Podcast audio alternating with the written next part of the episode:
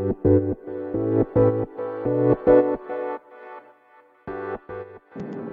い、皆様こんばんは、ラッチェです。このチャンネルでは、見習いコンマリビュー片付けコンサルタントである私が、もっとお片付けがしたくなる、そんな理由とか、メリット、効果なんていうのを話しているチャンネルでございます。もし気になる方いたら、ぜひぜひチャンネルフォローしていただけるととっても嬉しいです。ということで、皆様、本日もお疲れ様でした。金曜日終わりましたね。はい。で今日の夜の回なんですけれど、テーマがですね、片付けコンサルタントって一体どんな気持ちで片付けをするのかっていうテーマで話をしていきたいと思います。でもちろん私は見習い片付けコンサルタントなんですけれど、どんな気持ちで片付けをしているのか、片付けと向き合っているのかっていう話をしていこうと思います。で、皆さん結構気になると思うんですよ。なぜかというとですね、やはり片付けを一人でやるってなると結構難しかったり、やり方がわからなかったり、挫折してしまったりするじゃないかななんて思うんですね。ただ、いざ片付けコンサルタントを雇おうと思っても結構勇気がいることなんじゃないかなと思います。なぜなら、実際にご自身のお家に片付けコンサルタントの方をこう呼んで、実際にこう家を見てもらって、一緒に片付ける。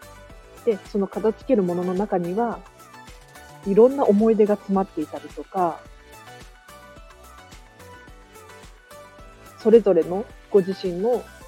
気持ちがたくさんあるわけですよね。それを片付けコンサルタントさんにお見せして、こう任せて片付けをするっていうのはなかなか勇気がいることなんじゃないかななんて思うんです。なので、もしそんな方がいらっしゃいましたらですね、片付けコンサルタントがどんな気持ちで片付けをしているのかっていうことを知っていただいてですね、もう少し気軽に片付けコンサルタントの人に頼ってもいいかもしれないよなんていう話をしていきたいと思います。で、これ実は私、明日、新しいお客様のところにですね、片付けコンサルをしに行きます。で、これはもちろん、見習い期間中なので、モニターレッスンっていう形で、片付けレッスンをするんですが、今、どんな気持ちでいるかっていうとですね、すっごくワクワクしています。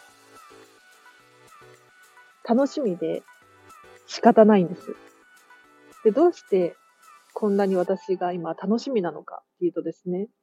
片付けに困っている人がいる。これを、この方を救うことができる。もっと言うと、私自身は片付けが終わっているので、片付けによる効果やメリットっていうのが明確に分かっています。なので私自身に起きたことがお客様にも起こるって思うと本当に嬉しくてたまらないんです。人生って片付けが終わってより楽しくなるって私は信じています。片付けが終わることによって自由な時間が増えたりとか、やりたいことがやれたりとか、本当に自分がやりたかったこと、やりたいことが見つけられて、どんどん新しい人生がスタートする。そういうふうに思っています。なので、片付けを一緒に終わらせることによって、その人がどんどん自分らしくなっていくそれを見ることができるっていうのはすっごく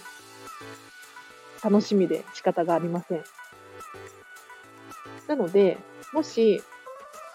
ご自身で片付けを今頑張っていらっしゃって、なかなか進まないとか、挫折しそうだとか、いろんな思いがあると思うんですよ。でもちろん、私もそうだったんですけれど、一人で片付けを終えました。なので、一人で片付けが終えられるっていう方は本当に素晴らしいです。ただ、仲間がいるとか、支えてくれる人がいるってなると、より片付けがスムーズに進むと思うので、日本にはですね、約100人、100人ちょっとのこんまり流片付けコンサルタントさんが活躍しています。なので、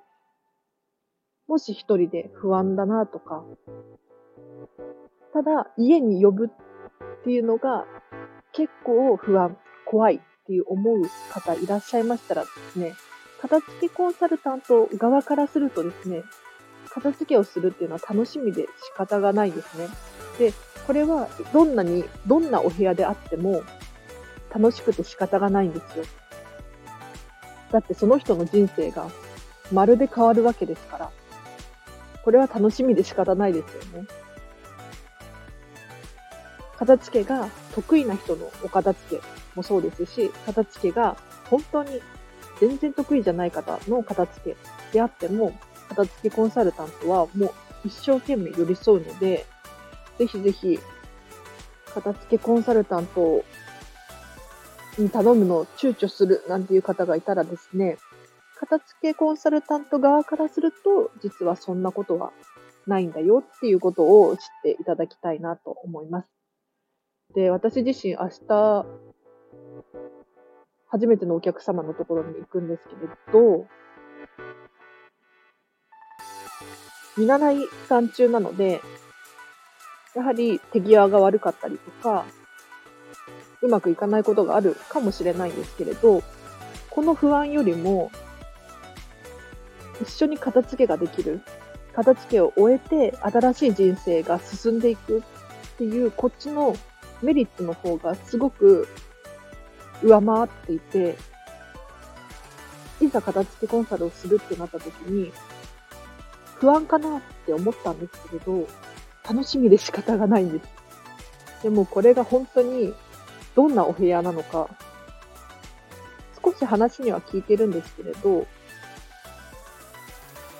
楽しみです。実際に見るのが。なので、皆さんもぜひ、このチャンネルでは実はレターを募集していてですね、匿名で私に質問をすることが可能です。なので、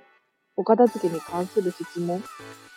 ちょっとこんまり流片付きコンサルタントの見習い期間中なので、もしこんまりメソッドについて聞きたい場合はですね、間違いがあったら困るのでお答えができないんですけれど、私の体験談だったり、私の知識でしたら話すことができますので、遠慮なく質問をしてほしいななんて思います。でもこの質問とかもですね、私の経験になるし、楽しくて仕方がないので、本当に気軽に、まあ、匿名で質問ができるみたいなので、全然遠慮なく質問していただきたいなと思います。ということで、本日もお聞きいただきありがとうございました。えっと、今日の合わせて聞きたいなんですけれど、過去にですね、こんまり流片付きコンサルタントって何みたいな話をしている回がありましたので、こちら、ぜひぜひチェックしていただきたいなと思います。で、どんな話をしているかというとですね、こんまり流片付けコンサルタントの方、日本に100人ちょっといるって言ったんですが、一体どういうふうにすれば、こんまり流片付けコンサルタントになれるのかとか、誰でもなれるものなのかとか、どうやってなるのかとか、そういう説明を詳しくしている回がありますので、もし片付けに興味があってですね、